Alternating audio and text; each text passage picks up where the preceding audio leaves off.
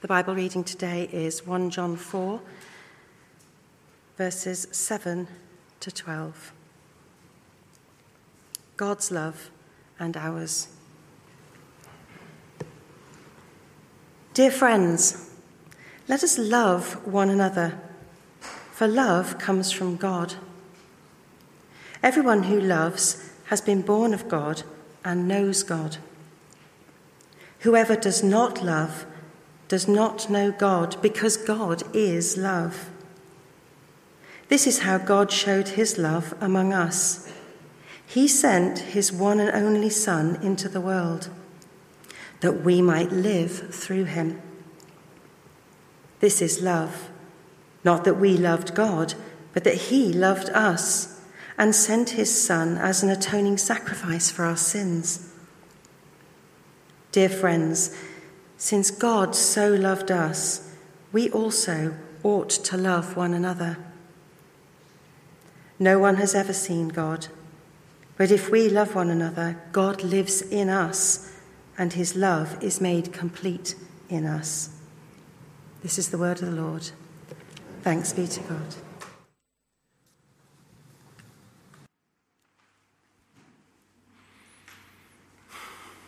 Give thanks to the Lord, for he is good, and his love endures forever. Our Heavenly Father, please would you teach us from this passage how much you love us, and draw from us that echoing response of love. Love for you, love for the Lord Jesus, love for our fellow disciples, our brothers and sisters in Christ. And to that end, we pray, Holy Spirit, that you would so fill our hearts and renew our minds, that this word from you might achieve that for which you send it, drawing us to depend on the love that has given us Jesus, and bringing forth from us a strong and gracious and cross-shaped love in response. Heavenly Father, please be glorified among us as you do that work today, for we ask it through Jesus our Lord. Amen. Well, there's not a lot of doubt what this passage is about. There are 6 verses we are looking at this morning. 1 John chapter 4, verses 7 to 12. Do have it open if you would like to. And out of those 6 verses, the word love is used in the original language 15 times. 15 times in 6 verses. It would be hard to miss the point of this passage. It's all about love. And love, of course, is something that everybody thinks, apart from those diseased in the mind, is wonderful. Our great ballads, pop songs are all about it, aren't we? If I said from you, all you need is love, you would all say, love is all you need, because those words are imprinted on our cultural consciousness. It's what the great John and Paul have said. John Lennon, rather, and Paul McCartney. All you need is love. Well, we don't need to persuade anybody that love is the greatest thing.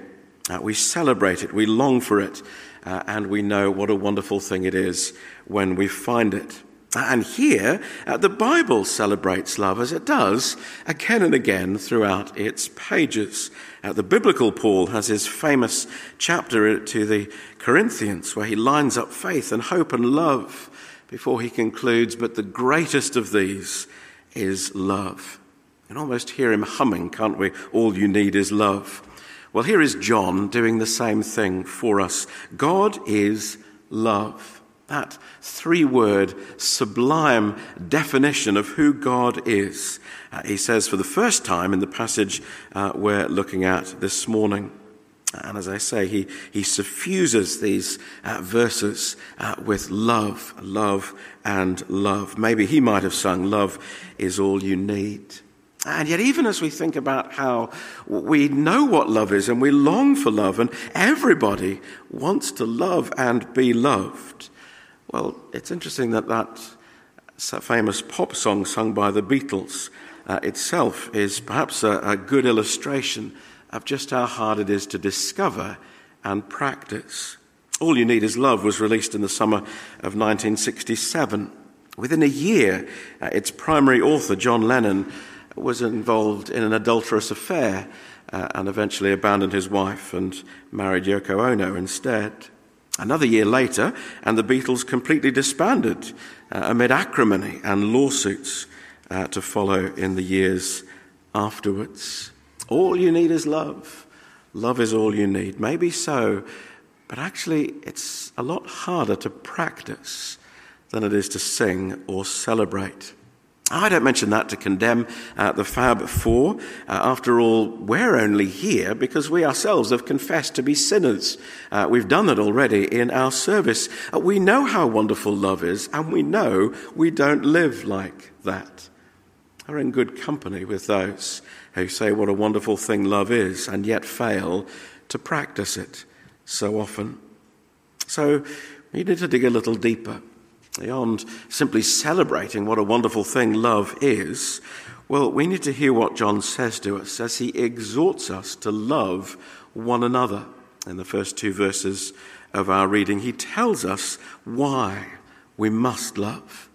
And then he tells us what love looks like. This is love, he says. And it's when we see God's standard, not the world's, well, then we begin to discover what it really means to love others as God has loved us. That's in verses 9 through to 11. And then finally, we see in that last verse what love does. We might say the power of love, although that just brings into your mind, if it's anything like mine, half a dozen other pop songs. So maybe we won't dwell on that, or you'll be humming them quietly during the rest of the sermon. But it's what love's effect is. This love, God's love. God's love working in and through us. What it actually does. So why must we love? What does love look like? And what does it achieve? That's what John will teach us this morning with the Lord's help. So let us love, he says. Why must we love? And we're looking here at verses 7 and 8. You see, we might say of the sun that light comes from the sun, but also that the sun is light. And John says something very similar here about God. Verse 7, love comes from God. And then verse 8, God is love. So he speaks of those two truths really because we need to hear them together. You see, light comes from the sun, but it is light. Love comes from God because he is love. And he says if we know God, if we've been born of God, well, then we must love like God. I say that again. If we know God, if we've been born of God, well, then we must love like God. That's the logic of these verses. And it cannot be otherwise. Love is no optional extra. For the super spiritual, love is integral in everything that it means in our faith and our common life together, because to go to the center and the source, God is himself love. Now by that John means in those three simple words that within the very character of God, within the interpersonal relationships of the Holy Trinity, love is the abiding and eternal hallmark. We hear this in Jesus' own teaching. Hear this. Jesus prays to his Father like this, John 17, verse 24. Father, I want those you have given me to be with me where I am and to see my glory, the glory you have given me because you loved me before the creation of the world. Before this world existed, before anything existed apart from God, who has always existed, the Father loved the Son. John the Baptist puts it even more straightforwardly, John 3:35, the Father loves the Son and has placed everything into his hands. And the Son loves the Father. The world must learn, Jesus says, John 14:31, that I love the Father and I do exactly what my Father has commanded me. So right here in the eternal relationship of the Father and the Son is love. The Father loves the Son loves the Father. God is love because within himself His relationships are perfectly and eternally loving. And we might add from this very passage, in fact, that the Spirit is love, that the Father and the Son together send the Holy Spirit into the world from their love, bearing their love, because he is himself love. Just compare verses 12 and 13. I don't want to steal my brother's thunder by looking at the first verse of the next passage, but just compare verse 12 and verse 13 here in 1 John 4. Verse 12, John says, "If we love one another, God lives in us, and his love is made complete in us." So when we love each other as fellow disciples of Jesus Christ, God abides and dwells and fulfills and perfects his love. Well, now look at verse 13. "We know that we live in him and he in us, because he has given us of his Spirit." So how do we know that God is here among us? How do we know that he's really living here? Because we love one another. How do we know that God is here, that he's really living amongst us? Because he's given us his Spirit. Two ways of saying the same thing. He's given us of himself. That is, he's given us of his Spirit. He has given us his love. God is love. The Father is love. The Son is love. The Spirit is love. The eternal relationship of the Trinity is loving. If I could commend to you one resource that I found really helpful in sharing the gospel with other people, it's a man called Glenn Scrivener, an evangelist, who's come up with a resource called 321. It's a really different way of articulating the central truths of the gospel, and this is the very point with which he begins. I won't give you the whole outline now, but the first point, the three, is this loving union of three in God himself, the Father, the Son, and the Holy Spirit. And everything comes from that loving and living source for our salvation and the sustaining life of the world. God is love.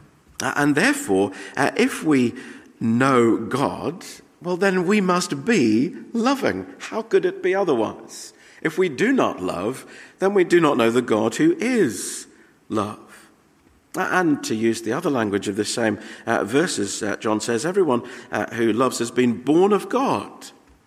That is, when we trust in Jesus Christ, when we are born again, as Jesus says we must be by the water and the Spirit, that is, we're washed clean when we trust Jesus has forgiven our sins, and we're renewed by the Holy Spirit of God, bringing us into the kingdom of God. When we've been born of God, when we're his child, well, then surely we must reflect our Father's likeness. How can we be a daughter of God if we do not love, a son of God, if we do not begin and reflect and to increasingly demonstrate that love of the one who has brought us into his own family? So can you see here the link that John is making? If God is love, then we who claim to know God, to have been brought anew into his family, well then we must love one another. And John is very precise here in his language when he says, literally in the original, "Beloved, let us love." He uses two versions of the word love in his first two words of verse 7. He's modeling what he's exhorting them to practice. Beloved, let us love. He's saying, let us love one another. He's writing to a church.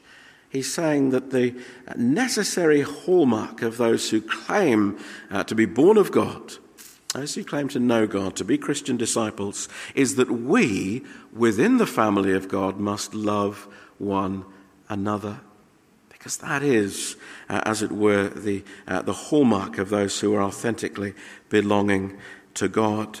He is speaking here of the peculiar, in the old sense of unique, although sometimes it is a bit peculiar as well, love that Christians are to have for each other. That is the love that must mark every Christian church gathering, every Christian community. It isn't that John has forgotten that there are other commands upon us to love, not least to love God or to love our spouse if we have one, The Lord Jesus himself said that the second greatest commandment was to love our neighbours, irrespective of their religious commitment or church affiliation. Indeed, the Lord Jesus said we must love our enemies. He said this, love your enemies, do good to them, lend to them without expecting to get anything back. Then your reward will be great and you will be sons of the Most High, because he is kind to the ungrateful and wicked. Now that is all true. And there are dozens of sermons in each of those different commands to love. But Jesus also said, and this is what John is picking up here, a new command I give you, speaking to his disciples, not to the crowds, not to the world, but to the disciples. A new command I give you, love one another. As I have loved you, so you must love one another. By this all men will know that you are my disciples if you love one another. So Jesus says that the world will know, we'll pick this up in the third point, that we really are authentically Christian, fundamentally by this love above all loves, the love that you and I, as brothers and sisters in Christ, have for each other within the family of a local church. That's who John is writing to, a church just like ours. As we love each other, well, the world will see that we are authentically Christian. Sometimes people worry that John isn't broader. It's not that he's forgotten, as I say, these other loves to which we're called, but this is the one he's focusing on here. Do you know the God who is love? Well, then show it by the way that you love those who also know God. And that's hard. Because be a Christian for any length of time and the church will let you down. Your fellow Christians will let you down, sometimes profoundly and deeply, and in such a way that you will carry the scars, just like Jesus carries the scars of his cross, all the way into the new heavens and the new earth. I'm not minimizing here suggesting that there's anything here that is easy or straightforward or that we always get right. Far from it. Now, the ones we hurt the most are the ones we love the most. That's true in our families. It's true in our church family. And some of you carry deep scars because of hurts that have been done to you within the family of the church. Maybe not here or recently even, perhaps many years ago or in another place. Jesus commands us here to come to him that he might love us and to renew within us such love for each other that the world will see that we really belong to him. Others see church as just an irrelevance, worshipping God in a garden, nearer to him there than anywhere on earth. I'll go to church if I've got time. Occasionally I'll tune in. Maybe I'll come once a month, but just on Sundays, nothing more than that. Oh, that's great you're here on Sundays. And if you come monthly, please don't be offended. I'm glad you're here. But is that really loving one another in the way that Jesus commands and models? It's only scratching the surface, isn't it? To love others, we must know others. We wouldn't say, well, we'll only worship God once a month, so why would we say we'll only gather with our brothers and sisters occasionally?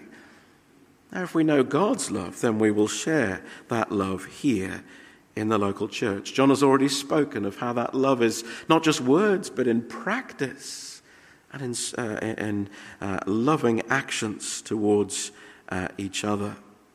How can you know God if he has set his love on the church, his bride, if you do not at least begin, and in principle, and with his help, and with much forgiveness and patience and endurance, begin to love your fellow Christians?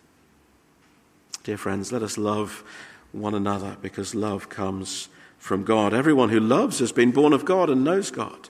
Whoever does not love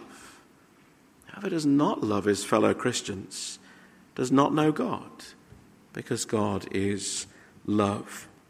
Now let's come on. What does love look like? Verses 9 to 11. I often pick out these verses if I'm preaching a short sermon. This is not one of them. At an event where we have many visitors and we want to get right to the heart of what God's love is at Christmas and at Easter. See, verse 9 is Christmas, and verse 10 is Easter. This is how God showed his love among us. He sent his one and only Son into the world that we might live through him. Now, for any reader of the Bible, that would have been reminded of the story of Abraham and Isaac. He too was the only son of a father, and in obedient faith, Abraham was poised to sacrifice his son. In Genesis 22, God intervened and Isaac was spared. God provided a substitute for the sacrifice. But now, extraordinarily, the Father has sent his one and only Son, and there is to be no substitute for him, for he is the substitute for us. He sent his one and only Son into the world that we might live through him. This is what love is, says John. Now, the false teachers that we've been meeting throughout this letter were denying that Jesus was truly God come in the flesh. He was just a man, they said, briefly endowed with a Christ spirit. And John says not at all, because not only is that a lie, but it only shortchanges what the Bible says about God's love. Because God sent his own Son, who he had loved from all eternity, into the world. No greater cost was there than that he would give him that we might live. And yet, so often when we preach that, because here is the gospel, and if you're not a Christian, well, then here is the one who was given in love for you, that you might live through him when you trust in Jesus who came at that first Christmas. But John is teaching this here so that we might learn how to love each other. Look at Christmas, John says. Look at the way that God gave up that which was most precious to him in order to be a blessing to others. Gave his own Son into the world that we might live through him. Now, it wasn't merely, as we may say, an empty act of sacrifice, some grand gesture. It was purposeful. He gave him so that we might live. Well, John says, this is how you're to love, brothers and sisters, each other. You see the implication of that? Yielding that which is most precious to you, that you might be a blessing to your sisters and brothers in Jesus Christ. Let me say that again. John brings in Christmas here, not because he's preaching an evangelistic sermon, but because he's saying, look at that love. Well, this is the love that we're to have for each other as well. Yielding that which is most precious to us, that we might be a blessing to our brothers and sisters. What is that for you, I wonder? Is it time? You're so busy and carving out time, not just the hour on a Sunday morning, but the other study and the loving care of the person in need and whatever else it may be. Is it your talents? You have some great gifts and skills, and frankly, you're using them in other areas of your life, but you're not employing them to love your brothers and sisters? Is it material resources? You've been richly blessed, and yet here we stand in need of ministry and mercy ministries that we might bless others. Well, look at Christmas, John says, and see that God gave everything that you might live. Well, that's how to love one another, giving up that which is most precious to us, in order to be a blessing to our fellow Christians. We must ask the Lord to help us to apply that in our own unique circumstances. John comes on from Christmas to Easter. This is love. He says, not that we loved God. Don't think that if we do these things, if we do great acts of service, somehow that will curry us favor with God. It's not about that. It's not about us loving God and achieving reward in that way. Not at all, he says. No, this is love. He loved us and sent his Son to be the atoning sacrifice, literally the propitiation for our sins. You say, I don't know how to spell propitiation. It's not a normal English word. Learn it, because it's a precious gospel word.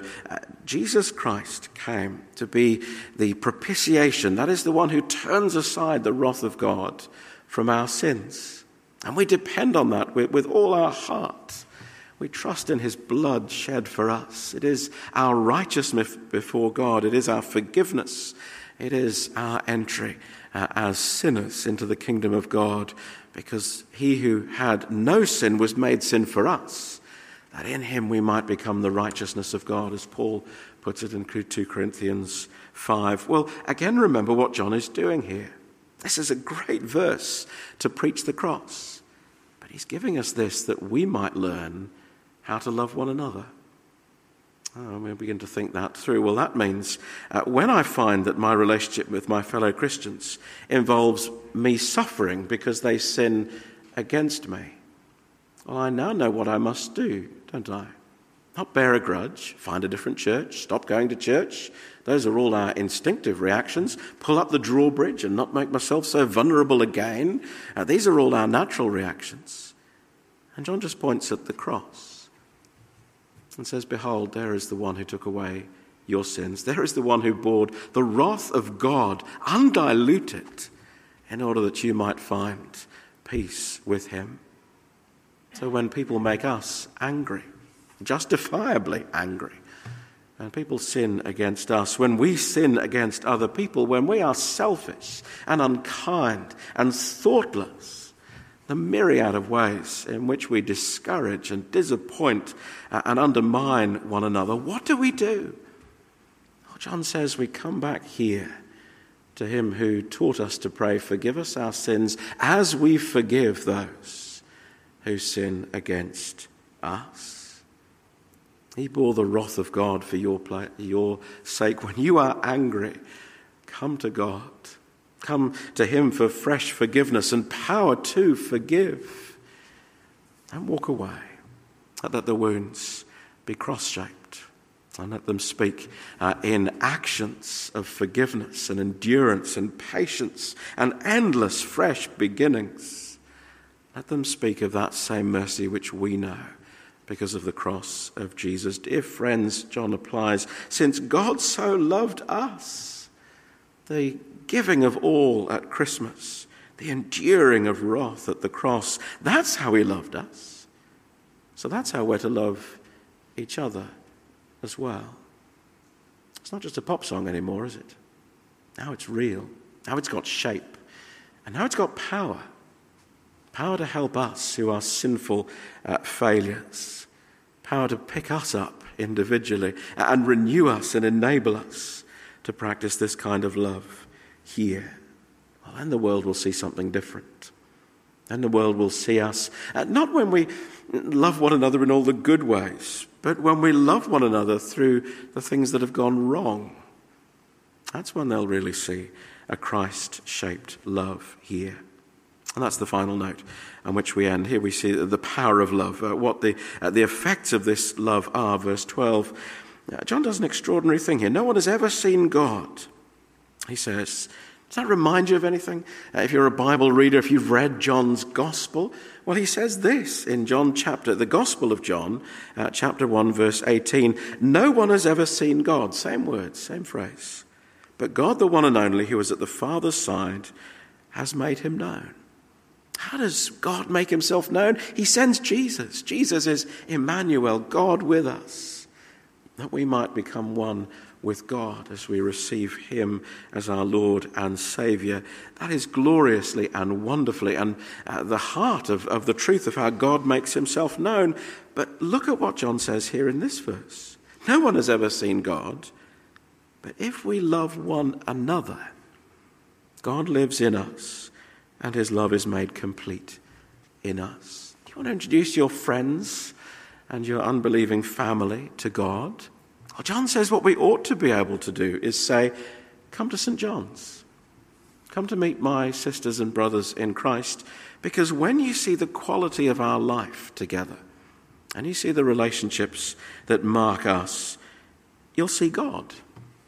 It's extraordinary, isn't it? We wouldn't use that language, but that's what the Apostle of Christ says to us here. If we love one another, then no people can't see God with their own eyes. And we went around 2,000 years ago when he came in the flesh.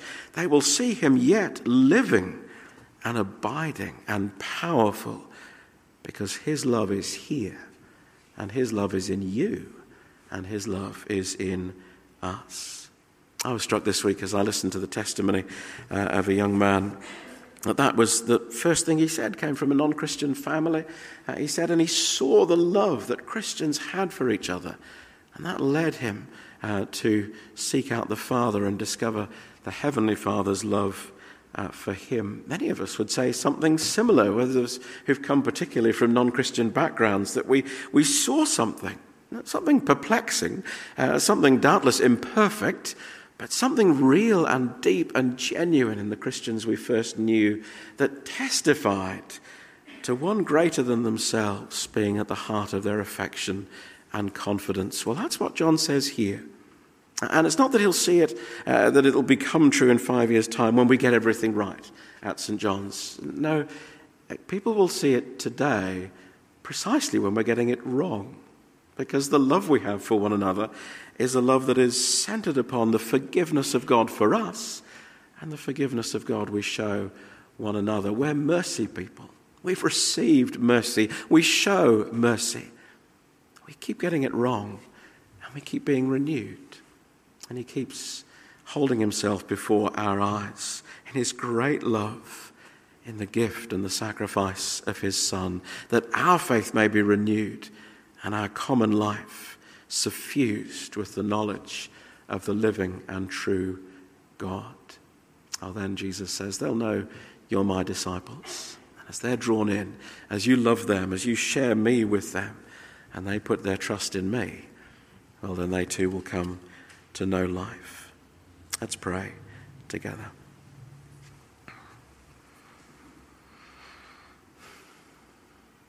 Oh, Heavenly Father, all we do need is love.